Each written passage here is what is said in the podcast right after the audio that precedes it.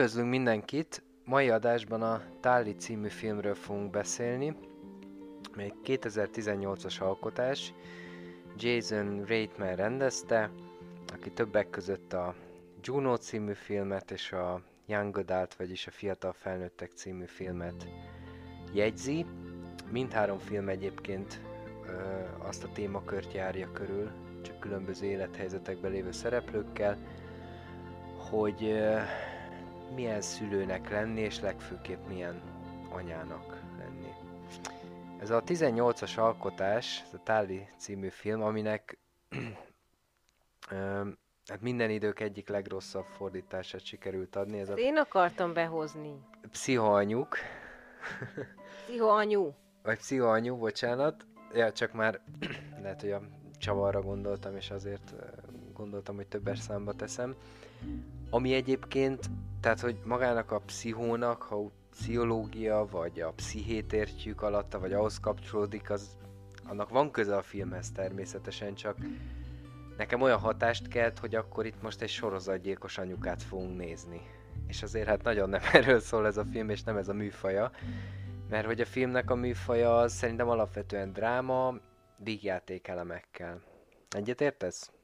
Igen, és ha már beleszóltam, én is üdvözlök mindenkit, hivatalosan is, és teljesen egyetértek, és még egyszer mondom, ezt én akartam behozni. Ez akart lenni az, hogy megszólalok, és én mondom, hogy milyen borzasztó, hallottad-e, hogy milyen borzasztó magyar fordítása épp van a címének, és most lelőtted, és most nem tudom, de legalább arra reflektálva tudok kezdeni, hogy szerintem is mennyire borzasztó, mert nekem is azt hívja elő, első gondolatként, hogy egy anyuka biztos, aki így megőrült, vagy szóval egyébként megőrült, csak hogy nem úgy, ahogy azt ebből a pszichoszóból következtetném, hogyha először hallanám. Tehát, hogy egy kicsit így a pszichó miatt ilyen parodisztikusabb jelleget is kapnám, ez a magyar fordítás, de lehet, hogy csak... Amerikai pszichó. Igen, tehát, hogy... Nekem is előhívja ezt a megőrült vádat, de így meg pont azt a sztereotípiát kelti életre, amiről majd szintén akarunk beszélni, hogy hát hogy ez csak egy ilyen, tehát valami elmentek otthonról ennek az illetőnek a fejében, holott tudjuk, hogy ez, amin ön keresztül megy, ez egy teljesen, tehát egy gyakori dolog, amin nők szülés után keresztül mennek, és hogy semmiképpen nem az őrülettel egyenértékű dolog. Tehát, hogy életre hívja ezt a hagyományos megközelítést, hogy ha nőknek valami lelki problémáik van, akkor az igazából őrület, vagy valami hasonló. Na de, mielőtt erre még rátérnénk, miről is szól ez a film? Hát arról, hogy miért ne szüljél 3 gyereket? Na várjad, ez az értelmezése. Attól függ, melyik szempontból közelítem meg.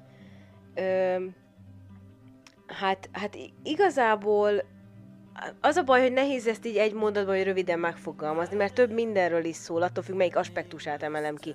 De hogy ha a rendező korábbi filmjeit nézzük, akkor egyértelműen itt is szerepel a kvázi felnőtté válás, de már nem úgy, hiszen egy felnőtt emberről van szó, csak annak az elfogadása, hogy most már te vagy abban a szerepben. Nem akartam ilyen bonyolultat kérdezni, hanem úgy értettem, hogy hol, mikor és kikkel játszódik, és mi van a cselekmény középpontján.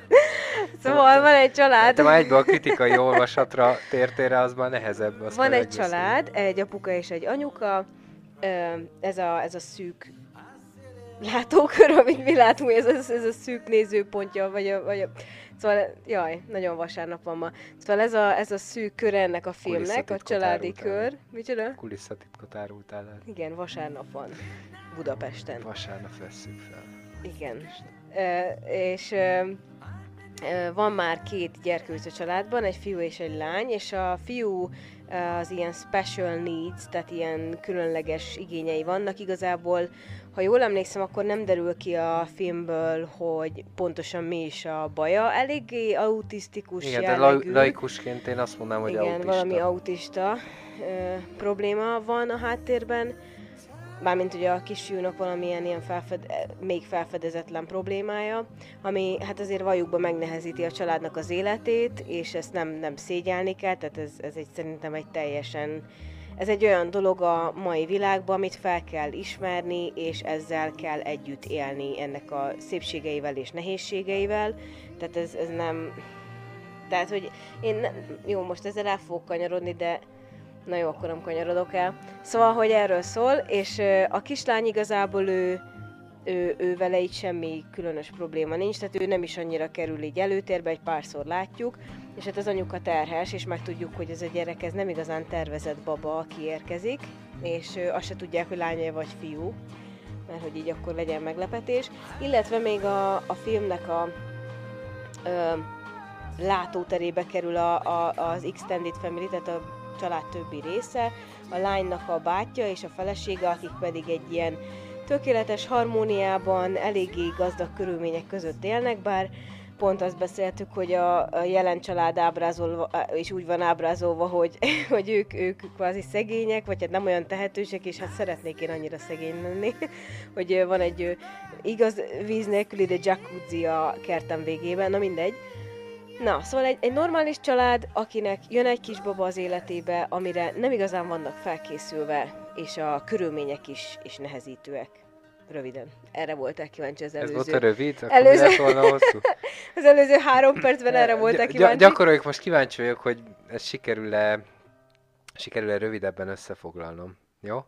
De most komoly? Igen. Jó, hajrá. Tehát férj és feleség házasságban élnek, már van 2 gyerekük, és várják a harmadikat, miután megszületik a harmadik, láthatóan az anya nagyon nehezen tud megküzdeni a helyzettel, fölfogadnak egy dadust, aztán a film végén pedig kapunk egy csavart, illetve egy, hát majdnem katasztrófát, az anyuka kórházba kerül egy autóbaleset következtében, és akkor levonják a tanulságukat. Gratulálok! Nem volt a legszebb összefoglaló, de legalább rövidebb volt. Na, akkor térjünk rá azokra a dolgokra, amikre már nagyon rá akartál térni, és bele akartál menni. Nélkülem. Egyedül megbeszélted volna magaddal. Az lehet. De mielőtt ezekre rátérnénk, annyit még meg akartam említeni, hogy azért izgalmas ez az adás, mert hogy van velünk egy benfentes is. Egy kismama itt ül velünk. Na, és rám gondolsz. Igen, gondolok. Úgyhogy hát... neked azért más így nézni ezt a filmet, még akkor is, ha még a születés előtt állunk, de azért ez a film már foglalkozik, még rövidebben, de akkor is már foglalkozik a terhesség, a várandóság időszakával. Szóval én akkor innen indulnék el, amit nem beszéltünk meg, és lehet nem a jó helyről indulunk, de én úgy érzem, hogy mindig bárhonnan indulunk, körbe fogunk érni, hogy te láttad ezt a filmet már akkor is, amikor még nem voltál várandós, szóval miben volt így más nézni? Hát szembesülni azzal, hogy nem lehet visszacsinálni a dolgokat. Elkerülhetetlen katasztrófa előtt állok. Nem, egyébként nem. Tehát, hogy nyilván vagyok annyira realista, hogy el tudom különíteni a filmnek a művészi, vagy a túlzó mondani valóját attól a dologtól, ami rám vár, és szerintem ahány nő, ahány terhesség, annyi fajta kimenetel. De mindenképpen elgondolkodtatott olyan dolgokon, amiket a film maga is felvet, hogy mi vezethet oda, hogy egy nőnek a szülés utáni depressziója ennyire elharapódzon, és hát legalább arra kényszerített, hogy magamban nézzek, hogy vajon én rendben vagyok-e így szülés előtt pár héttel, hogy végig gondoltam az életemet, hogy mennyire vagyok barátságban önmagammal, mennyivel vagyok megbékélve a jelenlegi helyzetemmel, és hogy milyen elvárásaim vannak saját magam felé. Mert hogyha ezt a munkát valaki megpróbálja megúszni, vagy egyáltalán nem is gondol arra, hogy ezzel foglalkoznia kéne, akkor szerintem abban az esetekben történhetnek ilyen súlyos gondok, egy ilyen Szóval élheti meg az ember egyébként az élet egyik csodáját, amit ő is nagyon jól tudja, hiszen volt már 2 gyereke ennyire katasztrofális módon.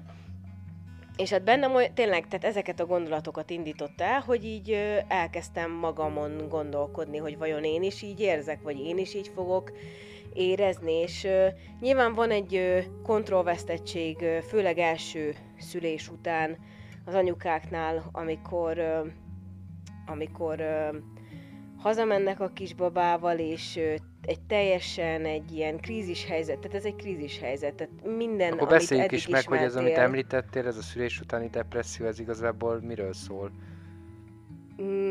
A film esetében, vagy általánosságban? Hát általában, tehát a valóságban. Hát a szülés, tehát ugye első sorban a szülés után elvileg mindenki átesik egy baby blues nevezetű hangulatváltozáson, ami szinte természetes, és ez nyilván annak a következménye, hogy maga a szülés, ez egy borzasztóan, ez egy óriási hormonbomba, egy veszteség és egyben gazdagodási élmény is, hiszen elveszted magadból a kisbabát, aki ott rugdosott 9 hónapig, és hogy így üressé válsz, tehát hogy úgymond a testedre már senki nem engedik át majd a helyet annyira, vagy tehát nem tudom, hogy így átminősülsz, hivatalosan hogy... anyává, kiürülsz. Igen, mert hogy amit én is szoktam neked mondani, meg észrevettem, meg gondolom, hogy egyrészt szereted is, de másrészt meg a végén már a hátad közepére kívánod, hogy mindenki az anyai szereppel azonosít, mert azt látják meg rajtad,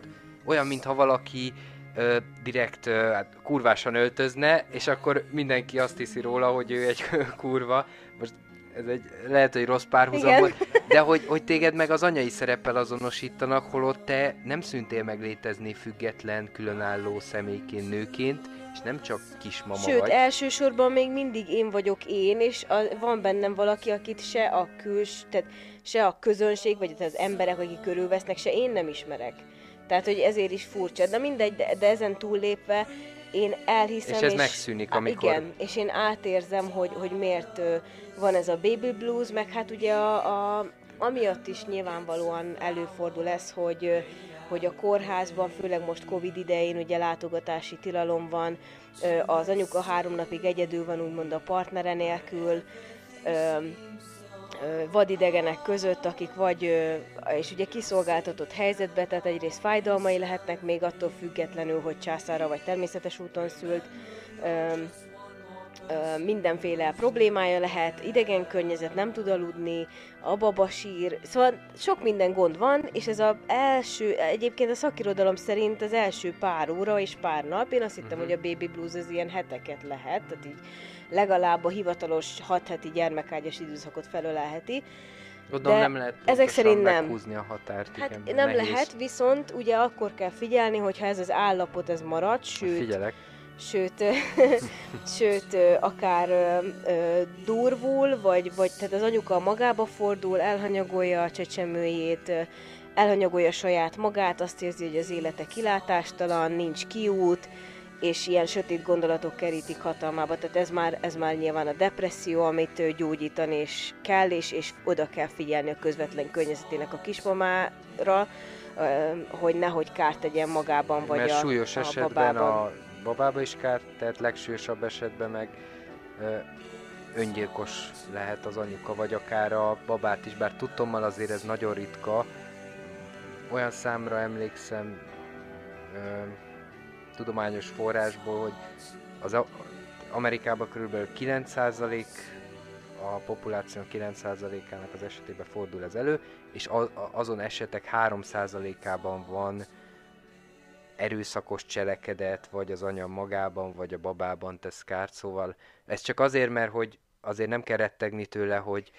Azért mondom, hogy kell, mert hogy nem csak a halál lehet ennek a kimenetele már, mint hogy az is legsúlyosabb eset már, hogyha például egy anyuka annyira képtelen kezelni az érzéseit, és mondjuk nem csak az van, hogy mondjuk egész nap sír és szomorú, és nem eteti meg a csecsemőit, vagy rákiabál rosszabb esetben, hanem ugye van ez a shaking baby szindróm, amikor annyira tehetetlen a felnőtt, hogy megrázza a kisbabát, és ebbe ugye bele is halhat a kisbaba. Nyilván azért is, mert ugye a nyaki izmai meg a gerince még eléggé képlékeny, Másrészt meg nem rázhatsz meg egy csecsemőt, tehát tényleg ott agyvérzés, meg mindenféle problémája lehet, tehát hogy meg agyrázkódással, szóval ebbe bele lehet halni, és ami neked egy, lehet, hogy nem is olyan erős rázás, hát az ő kis testének az egy nagyon durva dolog, szóval, de nyilván ez is akkor szokott előfordulni, amikor azt érzi az anya, hogy tehetetlen, és már tényleg minden eszközt megpróbált, és hát persze ehhez kell valamilyen fokú elborultság, tehát azért nem hiába vannak így berendezve a babáknak az arcai, meg a hangjai, hogy minél jobban aranyosság faktort hát ez kiátsza. Egy teljesen irracionális döntés. Persze. Mint ahogy amikor az utcán megyünk, és előfordul olyan eset, hogy annyira megharagszik a kutyára a gazdi, hogy rángatja a nyakánál fogva, mármint a pórázánál fogva fölemeli a levegőbe, vagy pont, hogy megrázza, vagy belérúg. De ugye teljesen értetetlen, mert egy kutya, meg egy kisbaba, hát mindkettő nem tehet arról, hogy ő mit csinál, és milyen nincsen neki olyan tudatossága, és mégis megcsináljuk, de ez azt mutatja, hogy ennyire erős az indulat, az a harag, ami ilyenkor az emberben van, hogy teljesen irracionálisan tud egy olyan élőlényt bántani, ami egyáltalán nem tehet semmiről, amit csinál éppen. Így van. És szerintem, hogy most ezt így megbeszéltük, akkor nézzük már meg azt, hogy hogyan főszereplőnél hogyan nyilvánul meg ez a szülés utáni depresszió. Annyit még mielőtt belekezdesz, ugye mondjunk el, hogy ha jól emlékszem, a kórházba derül ki a végén, hogy neki az első, tehát a fia volt az első baba? Vagy a lány. Akkor mindegy, hogy hanyadik volt, a fia születése után is volt neki depressziója. Tehát ennyit tudunk, hogy egyszer már volt, igen. És ugye ez egyébként a tudomány szerint ez hajlamosít, tehát hogyha már egyszer volt szülés utáni depressziód, akkor elég valószínű, hogy lesz még egyszer. Na de akkor hogyan látjuk meg a Tullynak Hát nekem az volt az érdekes, hogy már szülés előtt ugye benne van ez a depresszió, mert ugye azt várnánk, most idézőjelbe várnánk, mint társadalom, hogy hát az anyuka az nagyon örül annak, hogy útban van egy újabb gyerek, anyuka is, meg apuka is, és hát azt látjuk rajta, hogy ő tényleg a háta közepére nem kívánja. Egészen konkrétan a szülőszobában, miután megszületik a gyerek, akkor is, jó, ott persze, tehát akkora fájdalom van, olyan kimerültség, hogy nyilván nem lesz energiától duzzadó az anyuka sohasem, de hogy azt látjuk az arcán, és a film is erre helyezi a hangsúlyt, hogy igazából teljesen semleges neki, hogy indiferens, hogy most kb. Hogy megszületik a gyerek, vagy nem, vagy kinek a gyereke születik, hogy nem érdekli annyira, és akkor ott vannak ilyen apró jelzések, hogy bejönnek a bátyáik, megnézik a gyereket, és nem kéri, hogy tegyék vissza rá, hanem mondja, hogy tegyétek csak le, legyetek szívesek visszatenni a kis fekvőhelyére, és akkor így jelzi a film, hogy annyira nem akar vele foglalkozni. Meg aztán otthon van az a nagyon jól sikerült jelenet, amikor már szülés után hogy azt mutatja be, hogy bánik a gyerekkel, az a rövid montássor, ami mutatja a napi rutint, a villanykapcsolás, az a visszatérő ilyen ritmusadó kis meg elem. A pelenka kidobás, meg a pelenka igen, csere. És rádobja a telefont a gyerekre véletlenül. Rádobja, ráejti. Ráejti, igen, hogy annyira tényleg így egyszer nem tud rákapcsolódni, nem tud ráhangolódni. Nem mindegy, szóval azt akartam mondani, hogy már szülés előtt elkezdődik, és ez az igazán ijesztő. De ennek oka van. Hát nem az, hogy már volt ebben, és hogy igazából a két gyerekkel sem tud úgy bánni, és hogy az a fiú, az egy autista gyerek, és azon nagyon sok probléma van, amit az anyuka se tud nagyon kezelni, és az állami segítő intézmények se tudnak, tehát az iskola sem tud. Sőt, hát azt is elmondja, hogy elvitte már szakemberhez, már 3-hoz elvitte, és csak annyit mondanak, hogy különleges. Igen. Vagy hogy más. Igen, tehát azt mindenképpen hozzá kell tenni, hogy az hogyha alapvetően van bármilyen nehézségekkel küzdő kisgyerek egy családban, akkor ez egy extra teher. És ez nem olyan értelembe vett teher, hogy akkor ez olyan teher, mint a, nem tudom, a súly, amitől meg kell szabadulni, nem erről van szó, csak egy nehezítő körülményt ad. És hogyha például belegondolunk abba, hogy nem kell ehhez autistának lenni, hanem már az is egy nehezítő körülmény, hogy kis babakorba szinte kiderül egy gyerekről, hogy tejérzékeny, nem laktóz, hanem tejérzékeny, az egy sokkal súlyosabb dolog, vagy gluténérzékeny. Hát például egy kisgyereknek megmagyarázni, hogy te nem eheted ezt, meg azt, meg odafigyelni. Szóval, hogy annyi minden lehet, nem kell ehhez autizmus, de hogy ugye...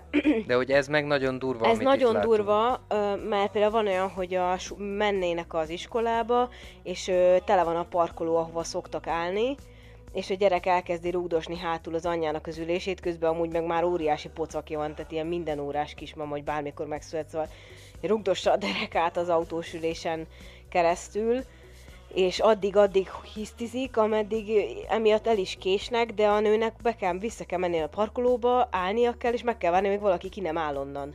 És akkor nyugszik meg a gyerek, szóval, hogy, és a testvére is mondja neki, hogy nyugodj meg, de nem segít, szóval ez egy nehéz kondíció. Ezt én úgy gondolom, hogy ha csak egyedül lenne ez a gyerek, illetve az anyának tényleg nem kéne másra koncentrálnia azon kívül, hogy tehát nem kéne dolgoznia például, nem kéne munkába járni és egyéb gyerekekkel, csemetékkel foglalkozni, akkor lehet ezzel tényleg teljes körűen, mert egyébként meg olyan türelem kell hozzá, hogy hát mi is néztük és beszéltük, hogy nem tudnánk, hogy mit csinálnánk. Igen, egyébként az ilyen gyerekekre van egy definíció, nem nincs erre külön kategória, hogy milyen nehézségekkel küzdő gyerekek, de hogy ez a több emberes gyermeknek szokták őket hívni.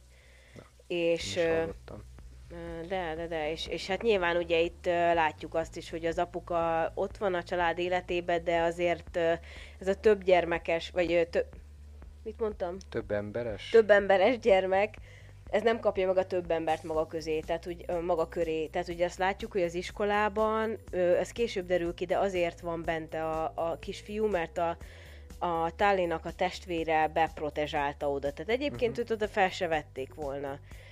Az már más, hogy én egyébként mennyire értek azzal egyet, amikor a szülők megpróbálják beszuszakolni a gyereküket egy olyan iskolába, csak azért, hogy jó iskolába járhasson a gyerek, és tehát ezzel a szülő is ignorálja tulajdonképpen a gyereknek a szükségleteit. Itt náluk is hiba történt. De ebbe szerintem most nem menjünk bele, viszont biztos, hogy ha már benn van ez a gyerek ebbe az intézménybe, az intézmény nem szolgálja ki a gyereknek a szükségleteit, de hát igazából azért tanárként elmondhatjuk, hogy nem hibás ilyen értelemben az intézmény, mert hiszen aki ennyire különleges szükségletekkel rendelkezik, ilyen nagyfokú odafordulás és megértés, és akár egy külön pedagógiai asszisztens kell ahhoz, hogy ő ott tudjon ülni az órákon, az nem az iskola hibája, hogyha alapvetően náluk nem policy az, hogy ez automatikusan biztosítva van, ez igen, a segítő. Igen, ez maximum az oktatáspolitika, az állam hibája, hogy ezt nem építették be, ezt nem tudja biztosítani. Igen, de az iskola kommunikációjában nekem ebben a filmben teljesen érthető volt, és teljesen tisztán lekommunikálták, és nem kicsit, nyilván az anyukának a szempontja érvényesül, de nekem egy kicsit túlzás volt, ahogy például az igazgatóval beszélt, szóval számomra nem úgy tűnt, hogy itt most szívtelen emberekről van szó egyébként. Amit fel lehet róni az az, hogy nem játszott tiszta lapokkal, tehát próbáltad, de én se tudom, hogyan kommunikálnám, mert hát próbál az ember az érzékenységre tekintettel lenni, és ezért így enyhe kifejezéseket használ, meg kerülgeti egy kicsit a dolgot, szóval nem lehetett, tehát ezek nem könnyű kommunikációs helyzetek. Igen, de a Tullynak az iskola nincs segítségére, és a férje sincs. Tehát ezt látjuk, hogy kibejárkál a család életéből, de ő inkább a munkával van elfoglalva, meg üzleti utakra jár, és egyébként annyi nem... gyerekekkel leül házi feladathoz. Igen, és nincs úgy beállítva azért az hozzá, tehát ezt a film javára kell írni, nincs úgy beállítva, hogy a legtöbb apa ilyenkor beszokott lenni, állítva lenni, szóval így, hogy ilyen nagyon sztereotíp van, hogy tényleg sosincsen otthon, tényleg teljesen elhanyagolja a gyerekeit, mert nem hanyagolja a gyerekeit, viszont azt a fajta energiát nem teszi bele, ami ahhoz lenne szükség, hogy a nő állapota ne fajuljon el idáig. És ezt onnan látjuk például, hogy esténként már amikor megszületett a baba, meg előtte is, felmegy a szobába, felrakja a fülhallgatót, és ő játszik. Ami azt mondom, hogy mindig nem lenne baj, ha kvázi az lenne, hogy ő minden nap beállítja a stoppert, és akkor 20 percet erre a játékra szán. De hogy mind... Hát úgy meg nincs nagyon értelme. Nem tudom, csak hogy azt érzem, hogy... Hát én időt akar ő is. Igen. Meg az anyukának és, is arra lenne szüksége. És az anyukának viszont egyáltalán csak nem hát adatik meg. Csak hát akkor most kinek az idejéből vegyünk el? Hát ez a rossz, ez a csapdahelyzet, hogy most akkor az apukának vagy az anyukának. Hát valószínűleg itt mindegyiknek azt kellett volna felvállalni. Egyébként, tehát valóban ilyen szempontból nem sztereotíp, viszont majd ha végéhez elérünk, ott szerintem ahogyan reagál, az meg egy kicsit ilyen, hát nem is az, hogy sztereotíp, hanem ilyen kiszámítható, ilyen kicsit közhelyes. Hát ez a filmnek vicces. A tanulság levonási kényszere, igen. Szerintem inkább nem a karakter. Na mindegy, milyen segítséget kap a Tully? Tehát, hogy megérkezik a kisbaba, és kap-e egyáltalán segítséget valakitől? Hát már a kórházba elkezdődik, hogy ott a nővérke, akinek csak ugye az a fontos, hogy akit szintén nem hibáztatnék most ezért, de az a fontos, hogy produkáljon vizeletet az anyuka. Magyarországon akkor engednek az, hogyha kakáltál, nem pisiltél. Nem tudom, egyébként ez fura volt. Hogy csak pisi kellett? Ja, de abból a szempontból mindegy, hogy azt megragadtam a lényeget. Igen, de hogy... hát ez is fontos, nem sokára. Fontos lesz neked is. De jó. Jó, de hogy az is, tehát nem véletlenül rakták be ezt az apró jelzést. Kikerül, hogy ki lehetne a segítség? Hát ott van a család. Ott van a testvére, és sose tudom, tehát a testvérének a felesége, az neki a... Sógornője. Rendben, tehát ott vannak ők. Segítség például az, hogy elmehetnek hozzájuk, lepasszolhatják a gyerekeket az ottani dadusnak, és legalább vacsorázhatnak egyet. Illetve a bátyja az egészen konkrétan próbál is segíteni neki azzal, hogy beajánl egy ilyen éjszakai dadust, babysittert kvázi, aki állítólag nekik is nagyon sokat segített, és az ő felesége is ezt pártolja, és nemhogy szégyelli, hanem azt mondja, hogy ez hozzájárult a családnak a boldogságához. Ezt felajánlja neki, úgyhogy természetesen ki is fizeti, mert ők nagyon módosak, nagyon gazdagok. Tehát ez szolgálhatna egy segítséggel, és akkor mindjárt megbeszéljük egyébként, hogy ez hogyan alakul ez a segítség. Csak azt akartam tőled kérdezni, hogy mit gondolsz, hogy egyébként a báty, tehát hogy mint testvérő, jól járt el? Vagy ott mit gondolunk róla? Hogy ő felismerte a problémát, és igazából az ő szempontjából nem tudom, tehát hogy a bátyja eleget tett a testvéri kötelességnek? Hát szerintem egyébként igen.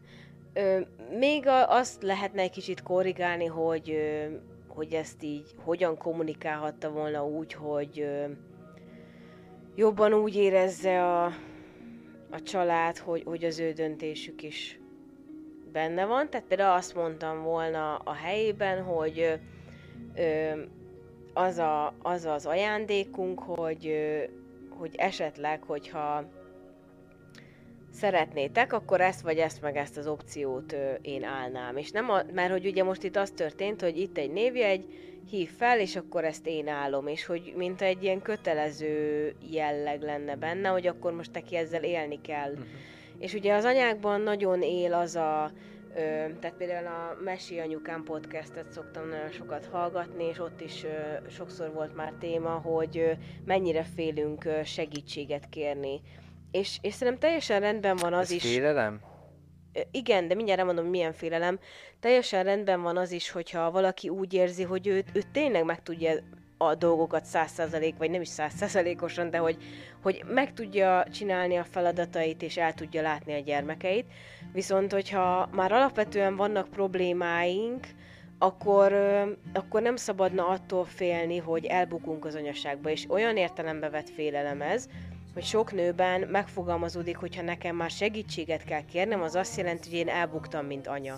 És a megfelelési kényszernek a tehát által táplált félelem ez, hogy na, tehát hogyha Ha én ezt a segítséget elfogadom, akkor azzal beismerem, hogy képtelen vagyok a problémával egyedül megbirkózni. Úgyhogy hogy ilyen értelemben hibázott a fiútestvér, hogy szerintem fel kellett volna ajánlani, nem tudom, 3 különböző segítségnyújtási opciót, és az egyik lehetett volna az, hogy egy éjszakai iddadús, és akkor hát, ha így hátulról egy kicsit megkerülve jutott volna, de most nem akarom, hogy mi lett volna, ha, mert nem ismerem tehát annyira nem ismerjük meg a szereplőt, hogy lássuk, hogyha máshogy közelítünk meg ilyen dolgokat, csak most így általánosságban gondolom azt, hogy nem szabad úgy kommunikálni, főleg egy friss anyával, nem hogy egy 3 gyermekes anyával, aki már úgy érzi, hogy már a tapasztalat miatt se kérek segítséget, hogy neked most itt ez az egyetlen opciót, hanem valami nagyon finoman kell felajánlani a segítséget, hogy ne érezze azt, hogy most itt az ő képességei és talpra esettsége sérül. Tehát ez szerintem nagyon fontos lenne. De én egyébként viszont így... nem volt rossz szándékú, tehát azt elmondhatjuk. Nem. És hogy annyit lehet maximum rájuk mondani, szerintem, hogy kicsit sznobok, de hogy nem tudom, tehát nem beképzelt gazdagok, én úgy gondolom, akik tényleg elviselhetetlenek, és mindig az ember fejére olvassák, vagy érzékeltetik az emberrel, hogy ő mennyire alattuk van. Tehát ennek ellenére úgy tűnik, hogy megőrizték ezt a fiatalos testvéri hangulatot, hogy egy kicsit szekálják egymást, vagy odaszúrnak. És egyébként ebben a beszélgetésben, amikor a bátyja elmondja neki ezt az ötletét, akkor ott egyébként elindulhatna egy kommunikáció, csak úristen, Marlónak hívják, ugye? Marló volt az egyik neve. Csak azt a Marló azt berekezti, amikor a bátyja... Én meg eddig Tullynak hívtam, ez így lesz, lehet, hogy félrevezető lesz, mert ugye az eredeti neve az a Tully, na mindegy. A leánykori neve így van, a Tully, és a Marló a másik, amit a film nagy részében úgy hívják, ugye a csavar kiderültéig, és a bátyja említi, hogy hát, hogy esetleg az történhet, mint a második gyerek után. Magyarán beszélne arról a problémáról, hogy ő neki már volt egy szülés utáni depressziója, és a Tully ezt lezárja ezt a fajta beszélgetést, meg ezt a témát. Csak azt akarom mondani, hogy nekem ebből úgy tűnik, hogy a családban már eleve ez is szégyen, hogy egyrészt a gyerek miatt éreznek szégyent, ami teljesen nonsens, mert ugye senki nem tehet arról, hogy autista gyereke születik, de a társadalom ezt valahogy kezeli, például egy iskolarendszer, és ezért kicsit szégyellik magukat, ilyen különcnek érzik, másrészt meg azért, mert anyaként szülés utáni depressziója volt. És hát ez most pont afelé hat, hogy majd a 3. gyerek után is legyen egy szülés utáni depresszió. Tehát onnan indultunk, hogy milyen segítség van, tehát ez lehetne segítség, hát ez így úgy segítség, de aztán látjuk, hogy igazából nem volt ez igazi segítség. A férj lehetne, amiről már beszéltünk, az iskola, és hát ennyi ebben a filmben. Más segítség, vagy te még gondoltál valamire, amikor kérdezted ezt? Nem, amire én gondoltam az, hogy most ugye nem spoilermentesen beszélünk, hogy egyetlen egy segítsége érkezik, és a saját maga. És ugye a Tully képében, ezért mondtam, tehát az ő neve is Tully, de most már ezen túl Tullyról úgy fogok beszélni, mint a fiatal lány, aki segítő képében érkezik, aki saját fiatalkori énje, és a Marló az pedig az idősebb, a 3 gyermekes édesanyja. Szóval egyszer csak úgy néz ki a film nézőjének első nézésre, hogy ő felfogadott, és tényleg megfogadta a bátyja tanácsát, és alkalmaz egy ilyen éjszakai babysittert, aki nagyon-nagyon rezonál az ő hangulataira és viselkedésére, sőt még így elsőként, sőt második nézésként is azt éreztem, hogy valaki nekem így jönne be a lakásomba, vagy ilyen otthonosan érezni magát, az nagyon fura lenne, és hát ő is reagál. Megértő. Igen, ő is reagál, hogy nagyon fura az új neni, így mondja a férjének, és a férje ugye nem is találkozik vele soha, meg a nevét sem említi előtte, de ettől függetlenül mi így megérthetjük így a film végére, amikor kiderül, hogy ez is ő volt, hogy hogy erre a pár hétre kvázi ilyen tudathasadásos állapotba kerül, és ugye ez a depressziónak, meg a tehát totál kimerültségbe hajszolja magát, és ezt a kórházban mondják, hogy a végső kimerülés határáig feszegette a húrt, és ez ugye úgy tudja megcsinálni, hogy a depressziónál is, meg ezeknél az állapotoknál is, még az, amikor tényleg a legmélyebb energiáidért lenyúlsz, és az mondjuk pár hétig még pörgethet, és ugye láttuk, hogy ennek mi lesz a vége. Tehát itt nagyon-nagyon mélyre nyúlt, kb. Kellett hozzá, hogy tudathasadásra, vagy nem is tudom ezt hogy hívni, hogy kellett hozzá egy ilyen leválás saját magára, hogy képes legyen ezt a pár hetet így fenntartani. És hát úgymond saját maga érkezik saját maga megmentésére, de egyébként tulajdonképpen meg is menti. Tehát azzal, hogy ez a hasadásos állapot megtörténik, ezáltal meg is menti magát, hiszen ebből következik majd a film végén, hogy felismeri a problémáját. Hát csak majdnem belehal a dologba. Ja, hát igen, nyilván. Szóval ez a segítség, ezt így idézőjelbe tenném. Igen. Ezt a dolgot. De miken, akkor vegyük már végig, hogy tegyük, tehát hogy nem tesszük fel, de hogy önmaga, fiatalkori énje, igen, miben segíti őt végig? Hát meg, hogy egyáltalán... milyen problémái vannak? Milyen ez a fiatalkori énje? Így van. Hát most külsőleg látjuk, hogy fiatalabb, hogy karcsúbb, hogy mozgékonyabb, energia, dúsabb, illetve még érdekli a világ, még kíváncsi. Kíváncsi mindenre. És még mindenhez ilyen pozitívan, életigenlően áll hozzá. Igen, belekezd tanulni mindenbe, meg ilyenek, meg nyitott a világra. Tényleg ez ilyen, mint a fiatalok szoktak lenni. És egyébként 26 Laza, éves, ami elég vicces, mert én most vagyok 27. És hogy persze ilyennek gondolom magam, csak hogy én, amilyen ábrázolása van itt ennek a lánynak, én 20 évesen voltam ilyen. Jó, de ezt nem feltétlenül kell szó szerint érteni, persze, hanem hogy ez a leszűrt változata, hogy a fiatal korából is a legjobb, a legboldog, nem is a legboldogabb, hanem a legerősebb, az akkori énjének a legerősebb részei, tehát lehet, hogy akkor sem, most ez annyira nem lényeg, hanem a kontraszt nyilvánvalóan. És akkor mi volt a kérdésed? Tehát, hogy miben tud neki segíteni? Igen, hogy miben... tehát, hogy azért mondom, hogy segíteni, mert hogy azáltal, hogy vele ilyen témákba megy bele, hogy ilyenekről beszélget, amikről, egyrészt megismerjük a főszereplőt, tehát a Marlót, illetve megismerjük az ő problémáit, hogy milyen dolgokkal küzd. Tehát például van az a rész, amikor megérkezik a Tully éjszaka, és egy gigoló nevű, hát kvázi pornó műsor megy, és akkor mondja neki, hogy nem, hagyd csak bent, és akkor ez milyen szereplő, és akkor elkezdenek erről beszélni, és ez olyan, mint amikor... És hát ott is látjuk, hogy érdekli, ugyanúgy érdekli, és nem lepődik meg a fiatal, Tully, tehát hogy utólag már értjük, hogy azért, mert hát ugyanabból van. Igen, csak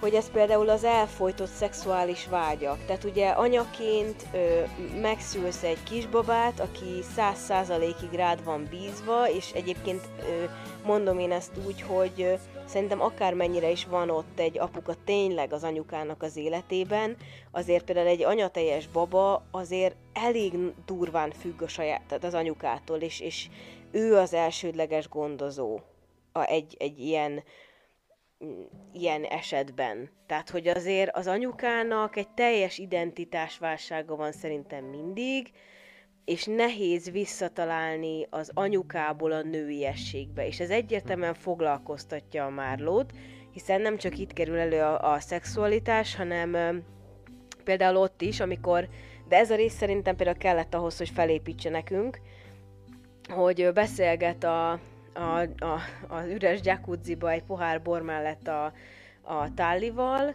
az önmaga fiatalkori énjével, és arról beszélnek, hogy a férjének milyen szexuális fantáziái vannak, és hogy egyébként egy tök normális szexuális fantáziája van, hogy a pincérnőkre izgul. És akkor a Tully felöltözik egy pincérnő ruhába, és hát itt is nézhet egy nagyot a néző, hogy most komolyan hagyja, hogy a dadus lefeküdjön a férjével, és hát utólag ugye nyilván látjuk, hogy igen, de még egyébként az elképzelhetőség határán van, hogy hát persze, vannak ilyen emberek, és akkor ebbe belemennek. És itt is úgy tűnik fel ez a Tully, hogy aki mer, aki mer belevágni bevállalja, dolgokba. Igen. És akkor ezt, ha visszafelé olvassuk, akkor azt láthatjuk, hogy ezt hiányolja magából az idősebb Marlowe, hogy régen bármibe, amibe akart, belevágott, és nem félt a következményektől. Másrészt, amit akartam ez a gigolós dologhoz mondani, hogy ez egy valós műsor egyébként, azt nyilatkozta a rendező. Eredetileg egy másik műsort akartak, csak nem sikerült a copyrightot beszerezni, úgyhogy ez sikerült, ami csak egy ilyen vicces adalék nekem. És igen, tehát, hogy a vágyait jeleníti meg, egy kicsit olyan, mint az a nagyon szomorú és hát szánalomra méltó állapot, hogy amikor most kicsit sztereotíp leszek, de háziasszonyok otthon nézik a szappanoperákat évadról évadra, és hogy igazából így vágyakoznak az izgalmas szerelemre, a hódításra, és minden, ami ezzel jár. Igen, meg önmagában a Marlowe tulajdonképpen ezzel, hogy ilyenekről fantáziál, majd saját magával megbeszéli, hogy öltözzön be, és még az ereje fölött még éjszaka lopózzon be a férjéhez, aki már vígan alszik, és feküdjenek le. Ez a tipikus olyan önvádlás, amit egy nő érezhet, hogy ott van 3 gyerek, én csak velük vagyok elfoglalva, és hogyha én nem elégítem ki a férjem igényeit, akkor ő el fog hagyni. Tehát szerintem van benne háziasszony, ilyen... tökéletes anya és bombanő. Igen, ez a 3 igen. Ilyen nagyon fontos elvárás. Meg kell felelni. Igen, és igazából azt nem mondhatjuk, hogy a férj szemében, bár nyilván hát látjuk, hogy a férj vágyik erre, de hogy igazából, tehát szexuális értelemben ő se tud mit csinálni. Tehát nem az van, hogy állandóan ostorozza a feleségét, hogy csináld már ezt, meg miért nem tudsz ilyen lenni, mint régen. Ezek a belső elvárások. Igen. A belső... Hát ami kívülről jön, nem? Hát a társadalom által kreált, belső vétett elvárások, akkor igen. Így fogalmaznék. Tehát, hogy a mindenképpen, tehát ez a nőiesség visszanyerése, a szexualitás fenntartása, és ebből kifolyólag a férjnek a megtartása. Tehát ez volt egy. Igen. Akkor ezen kívül, ami még szerintem nagyon fontos, és erről beszéltünk, hogy a gyerekeknek, illetve a többi szülőnek való megfelelés. Ugye megint csak erőn felett éjszaka tésztát gyúr és muffin süt. Egyébként a muffinhoz nem is kéne tésztát gyúrni, de mindegy. De hogy ő muffin süt, és akkor meg rendet rak éjszaka a lakásban, és ugye amikor ő lejön, akkor a következő ilyen megköszöni a Tullynak, hogy nem kellett volna rendet tenni, és mondta, hogy ó, semmiség, hát nyilván vacsorával várja. Meg mindenféle újfajta vacsorákat készít. Tehát, hogy tényleg egy olyan 1100%-os energiát tesz bele, ami ő benne már nincsen benne, csak pontosan ez a totál kimerülés és hajszolja mi bele. Mi lehetne az igazán nagy segítség a társadalom részéről? Talán nem is az, hogyha rendesen működnének ezek a segítő intézmények, akár az iskolarendszer, akár a pszichológusoknak a biztosítása, vagy hogy eljuttatása olyan emberekhez, akiknek tényleg szükségük van segítségre, akár az anyaság segítése. Tehát talán nem is ez lenne a legfontosabb, hanem az, hogy, és ebből a filmből nekem ez fogalmazódik meg, hogy ne legyünk ennyire képmutatóak. Sokkal könnyebb lenne. És ez olvasható rá az olyan emberekre maximum, mint az igazgató, hogy a képmutatóság. A képmutatás. Nem a képmutatóság. Van egy jelenet, amiben koffeinmentes kávét akar venni a Marlowe. Az még az elején van, amikor várandós. Igen, de nem is az a lényeg, hanem hogy ott van egy idősebb néni, és ő megorrol rá, hogy gyakorlatilag, hogy abba is van valamennyi koffein, és hogy lehet ilyen anyag. Tehát az elvárások ilyen apró jelenetekben láthatóak.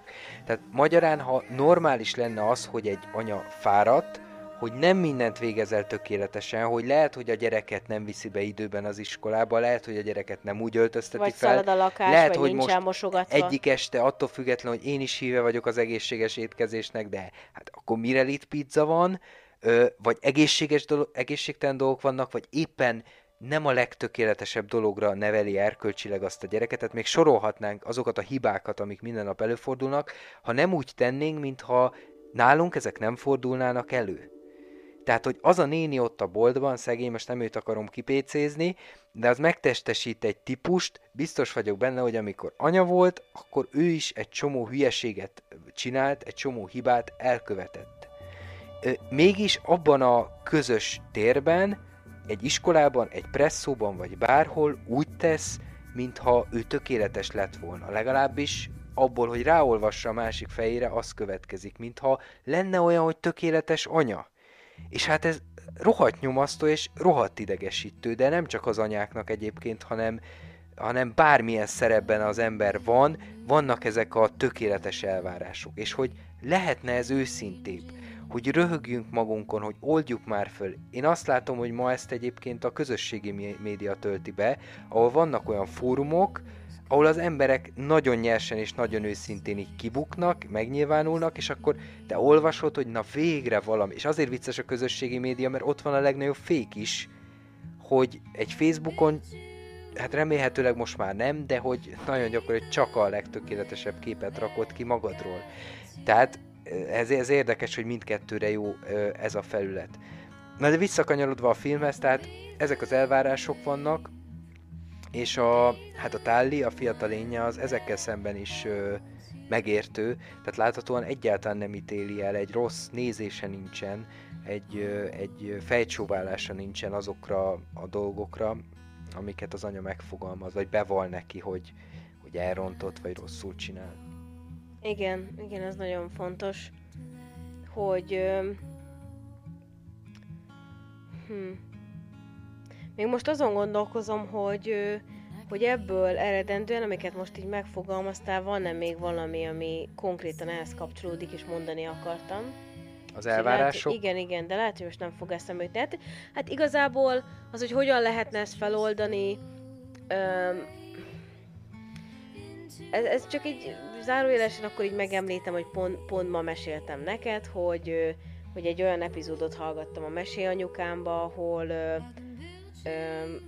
arról a gyermekek önfejlesztésének, hogy hogyan lehet ezt elkezdeni, és akkor ott arra utaltak, hogy az elsősorban a szülőkön is múlik, tehát hogy amennyire ők ismerik önmagukat, az a gyerekre is át fog ragadni, és itt kezdődik a gyermek önfejlesztése.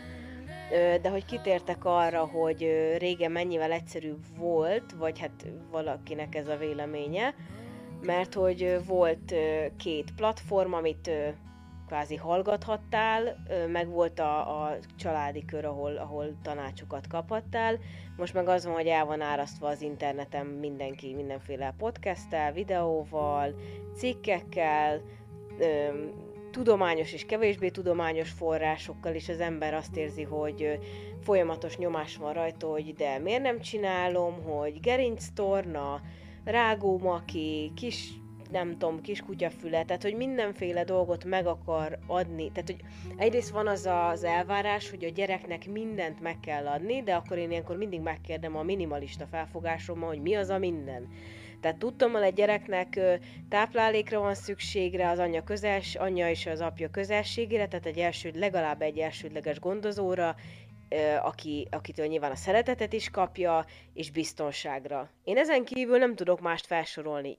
Természetesen már tartott a társadalmunk, hogy foglalkozunk a gyereknek a szükségleteivel, mint hogy például kezdjük el fejleszteni, vagy vegyünk neki kontrasztos könyvet, meg meséljünk neki mesét, persze. Hogy nem a korához mérten nézi, hanem ő már azt nézi, hogy a haszonelvűen, hogy lehet kihozni belőle a legtöbbet. Most nem elítően mondom, elhiszem, hogy jót akar, és hogy azt akarja, hogy például, hogy ne legyen annak a gyereknek majd olyan nehéz, mint neki volt. Többre vigye az a gyerek. Tehát ez alapvetően nem elítélendő, csak hát az a szerencsétlen gyerek még beszélni sem tud, de már azon gondolkodunk, ha most ezt a mesekönyvet veszem meg neki, hogy most ilyet játszok vele, akkor ő majd nagyobb eséllyel kerül olyan iskolába, és akkor ez egy... Igen, tehát hogy ezek is csak, hogy most így az elvárásokhoz akartam behozni. Mi is gerjesztjük. Igen, hogy gerjesztve van ez az elvárásrendszer, és ezzel nagyon-nagyon le kell tudni számolni, mert ebbe bele fog őrülni az ember, hogyha nem tisztázza le magában azt, hogy egyébként mennyi minden nem is szükséges ennek a gyereknek, csak a marketing próbálja a torkunkon lenyomni. Na de visszatérve a Marlónak Milyen szükségleteit elégíti még a Tully ki azzal, hogy megjelenik az életébe? Én azt hoznám még be, hogy a felnövés... Ötői kérdés? Igen, meg is válaszolnám, mert azt hittem, tényleg engem kérdezem. Nem, konkrétan be akarok hozni egy témát, és utána átadom a szót, de hogy ez a felnövés kérdése, hogy mennyire érdekes, hogy megszülte ezt a harmadik gyereket, és kvázi most történik meg az életében a szembenézés a fiatal korával, szembenézés a veszteségekkel, vagy nem veszteségekkel, ezt mindjárt megbeszéljük, és akkor kb. El is érünk ezzel a filmnek a csúcspontjára szerintem, vagy még visszamászunk, hogyha lesz ötleted, hogy miben segíti a Tully, de hogy kicsit, ez a baj, ezt az előzőnél kellett volna felvetni, a perfekcionista énem az most így előjön, de hogy még ugye az is kiderül egy aprócska részlet, de ez végül is hozzátartozik a felnövéshez és az a fiatalkori énünk elengedéséhez, hogy Marlónak volt egy leszbikus párkapcsolata. Legalábbis nagyon ez érződik, és egyébként az elején, amikor ott terhes, akkor összetalálkozik egy lányjal, és egy nagyon furcsa beszélgetés zajlik le köztük, és én ebből raktam össze, meg többször említi már a Tullynak, hogy I loved her so much, tehát hogy nagyon szerette is. És aztán a Tully is beszél neki, hogy összeveszett a barátnőjével, igen, és szerelmesben lép. A beszélgetésben úgy tűnik az a nő, mintha az ex, tehát mint az exével futott volna össze. Igen, és hát valószínűleg az exe. És hát oda megy vissza, amikor a legmélyebbre kerül, és beutazik a városba, Brooklynba, és hát látszik, hogy a nosztalgiája, a visszavágyódása közepén ez a helyszín van, mert a hely is fontos, és ez az illető. Tehát, hogy ez jelenti a fiatalkorát igazán, ezt testesíti meg valahogyan, és oda megy vissza. Igen, tehát a nosztalgia az nagyon, tehát a Tully, amit még visszahoz neki, az a nosztalgiázás a fiatalkorra, és ez szerintem egy örök mumus, majdhogy nem minden embernek az életébe, és egyébként engem nagyon megérintett a filmnek az a része, amikor már a Tully nagyon nyomja őt, hogy vegye észre, hogy akkor most itt mi történik, tudod, tehát hogy saját maga szembesíteni saját magát, hogy amúgy te én vagyok.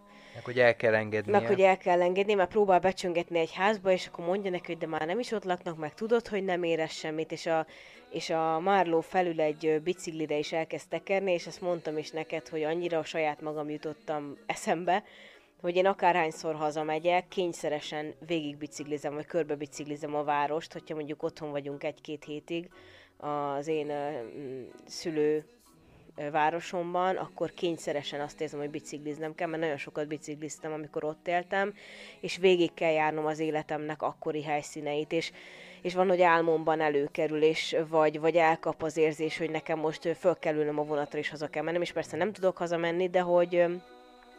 vagy éppen nincs kapacitásom rá, de hogy egy hely felé a nosztalgia, ahol a fiatalkorodat töltötted, olyan emberek társaságában, akiket egykoron szerettél, és a barátaid voltak, az brutálisan tud rád hatni, és főleg az ilyen életkríziseknél jön elő, szerintem kiemelten, amikor azt érzed, hogy egy csőd az életed, és nem így akartad, és ki is vagy te, és ez az énkeresés fellendül, és viszonyulsz arra a korra, ahol szintén én keresésben voltam, mert ugye ez a felnőtt fiatalkor és a tínédzserkor időszak az, amikor nagyon keresi az ember, hogy ki is ő valójában, és ezt vagy megtalálja, vagy nem, és akkor is vannak magunkkal szemben megfogalmazott elvárásaink és céljaink, és ha mondjuk 10 év múlva 3 gyerek után nem tudunk tükörben nézni, vagy ha tükörben nézzünk, nem azt látjuk vissza, akit egykoron elképzeltünk, hogy lenni szeretnénk, az borzasztó nagy traumát tud okozni. És azt el tudnád mondani, hogy szerinted, te hogy látod ebben a filmben a Marlowe, az ki akart volna lenni, és ki lett, és a Tully ezzel hogyan szembesíti? Ez egy tényleg már a film csúcspontja, mielőtt hazaindulna, és elaludna a volán mögött, és bekövetkezne a majdnem tragédia. Hát válaszolnék a kérdésre, csak én is meg akartam ezt fogalmazni, csak kicsit másképpen, hogy miért olyan nehéz és miért ilyen krízis helyzet az állapot. Tehát van egy új életszakasz, amiben be kéne lépned, mert nem tudsz mit csinálni, el kéne fogadnod a helyzetet, de annyira új és annyira nehéznek tűnik, hogy igen, visszanyúlsz egy már meglévő, és visszatekintve legalábbis boldog időszakodra az életednek, és ebbe próbálsz visszalépni. Akkor is, ha az már nem létezik, ha az már nem ugyanolyan, ha az már, hát ugye odaér ahhoz az albérlethez, ott voltak albérletben, és mondja, hogy mit már előteret építettek, hát amikor még, tehát az már teljesen megváltozott, és nem ugyanazok az emberek élnek ott, egy csomó minden átalakult, mégis görcsösen menekül az újtól, és a régibe akar, a megszokottba akar visszatérni. Hát erre a nosztalgiára, vagy erre a konfliktusra úgy ébreszti rá, hogy arról beszélnek, hogy miről is beszélnek? Hát arról, hogy a Tully elkezdi emlékeztetni a Marlót, hogy ki akart ő lenni. Hogy mi volt, igen, az álma? Igen. Annyi idősen, amikor most éppen a Tully van? Igen, tehát hogy fiatalon ő ezt akarta, amiben gyakorlatilag benne találja magát így a lepergett évek után. Tehát akart egy megfelelő, stabil partnert maga mellé, akivel egy közös otthon teremtenek, gyerekeket akart, nevelni akarta ezeket a gyerekeket. Tehát ezt képzelte el, a stabil családi életet. Sőt, úgy fogalmazott Tully, hogy egy átlagos, sőt unalmas életet, hogy ezt akartad is. De az viszont meg már utólag, mert... De utána nyilván, kiállt. Igen, de nyilván fiatalon az ember nem képzeli el, hogy ez unalmas, hanem persze. Ez úgy tűnik fel, hogy ez a legjobb, ami történhet. Vagy hát most nyilván egyébként van különbség a férfi és női nézőpont között, gondolom, egy női nézőpontból ez egy olyan álom, amikor nem arra gondolsz, hogy ez mennyire unalmas lesz esetleg. Nem, de ez kiabálja utána, így próbálja ráébreszteni, hogy a gyerekeidnek erre az énedre van szüksége. Tehát a gyerekeknek tényleg arra van szüksége, hogy te kvázi egy kicsit unalmas legyél, de ez nem szó szerint az unalom, hanem kiszámítható. Itt inkább ezt a szót keressük. Tehát kiszámítható, ugyanaz állandó, stabil. Minden nap. Igen, rutinszerű. Ezt el kell fogadnunk? Tehát akkor az a megoldás, hogy amit utána kiállt, azt a filmben konkrétan ez a megoldás, hogy ezt elfogadja? Olyan értelemben szerintem egyértelműen igen, hogy most született meg ez a pici baba, és ennek a pici babának állandóság kell. Ami viszont hibája, és ami kihozza ezt az énjét, hogy túlhajszolja magát, az abból ered, hogy meg kell tanulnia önmagát is előtérbe helyezni. Tehát, hogy hallgatni az ő vágyaira, én időt teremteni valahogy, de ez nem ez az én idő, hogy beülni egy kádvízbe, de akár még az is. Tehát, hogy legalább lehessen neki, ki tudjon szakadni ebből a környezetből, ne érezze tehernek, és legyen neki segítsége. De... Na de abban az állapotban, amit láttunk, és ami a gyerek születése után fennáll, az lehetetlen. Hát ha lenne egy segítő, aki tényleg felfogad, lenne, akkor nem. De hogy önmagában, ha ugyanígy marad minden, ugyanígy maradna minden, akkor az a tanács az semmire nem lenne elég, hogy hát kicsit barátkozz meg a gondolattal, hogy igen, ez most unalmasabb, de hogy neked most a gyerekeid érdekében ilyennek kell lenned, vagy ezt el kell fogadnod. Az önmagában édeskevés, hanem mi kell ehhez, mert például az nem oldja meg az alvás megvonási problémákat, amiből egy csomó minden fakad egyébként. Hát most mondom, az kell ehhez, hogy megtanulja magát is előtérbe helyezni, hogy tudjon, el tudja mondani, tudja kommunikálni a saját igényeit, el tudja mondani a problémáit egy szakembernek, a férjének, és ezek a problémák meg legyenek oldva. Tehát, hogy ezért mondom, hogy a segítő is segítség lenne neki, mert hiszem, hogyha az elejétől fogva elfogadta volna ezt az éjszakai dadust, akkor kapásból ott tartottunk volna, hogy tudott volna aludni. Tehát, hogy én ezért mondom, hogy egy apró segítség is segítség egy ilyen embernek, és hát most ugye meg is kapja kvázi, hiszen amíg a kórházban van, addig mindenképpen egy másik ember segítségét kellett kérnie a férjnek, de most akkor attól eltekintve, hogy mit filozofálunk, hogy mi a megoldás, egyébként milyen megoldást kínál a film a végén? Hát én azt gondolom, hogy igazából ez a megoldás, tehát hogy a terhekből le kell venni. Mindenképpen. A legdrasztikusabb módszerekkel, persze úgy nem vehetsz le, hogy a gyerekek látják a kárát. És a film is ezt a megoldást adja, egyrészt a férj elkezd besegíteni, segít a uborkavágásba. Mondjuk az érdekes, hogy a Marlowe vágja az uborkát, odaáll mellé a férj, és vagy oda készítenek valamit, most ez nagyon ilyen szőrszálhasogató dolog, de hogy miért áll oda mellé, tehát hogy ketten fognak egy uborkát felvágni. Mert így szimbolizálja a film, nyilván... hogy kivette a fülest a füléből, és akkor most már ő is ott áll a ja, és hallgatja, van, tehát segít neki, hogy hallgatja azt a zenét. Igen. Nem, most viccelek tényleg, tehát a film azt akarja mutatni, hogy a férj most már kiveszi a segítségét. Egyrészt ez, a partnered, ez fontos, segítsen neked. Másrészt az, hogy ő maga el tud engedni, mert el tud engedni dolgokat, mert mindig el lehet engedni, és most például azt engedi el, most úgy értem, hogy a film végén, hogy van ez a kefélős jelenet, de nem a Gigolók című reality show-val kapcsolatos, hanem az autista gyerekkel, hogy valaki még egyszer azt tanácsolta nekik, és ez is egy elvárás volt, ugye, hogy ha az autista gyerekét így lekeféli, mindegy lovat, ahogy mondta. Igen, esténként, akkor ő utána másnap majd, vagy úgy általában véve kevésbé lesz érzékeny így a világnak a számára ijesztő dolgaira, mert hogy nem tudom, mert ez annyira érzékeny és annyira erős. Bocsánat, ez a kefe, hogy utána már egy dudálás, bocsánat, vagy egy WC leúzás már nem fogja annyira idegesíteni a gyereket? Nem, egy szenzitivitás növelés a cél igazából. De kiderül, hogy a gyerek se élvezi annyira, és hogy igazából azt látják, hogy nincs már rá nagyon szükség, úgyhogy azt el kell engedni, és akkor egy dologgal kevesebb, egy ilyen elvárással, mindennapi tevékenységgel kevesebb, és láthatjuk, hogy a gyereknek sincs szüksége rá. Igen, mert ezek ilyen robotikus beépített dolgok voltak, és az anyja is úgy ott valahogy csak tudjuk le. Szóval igen, ezeket az elvárásoknak az elengedése. Vagy ilyen, hogy el kell engedni, hogy szép muffinokat készít és beviszi az iskolába.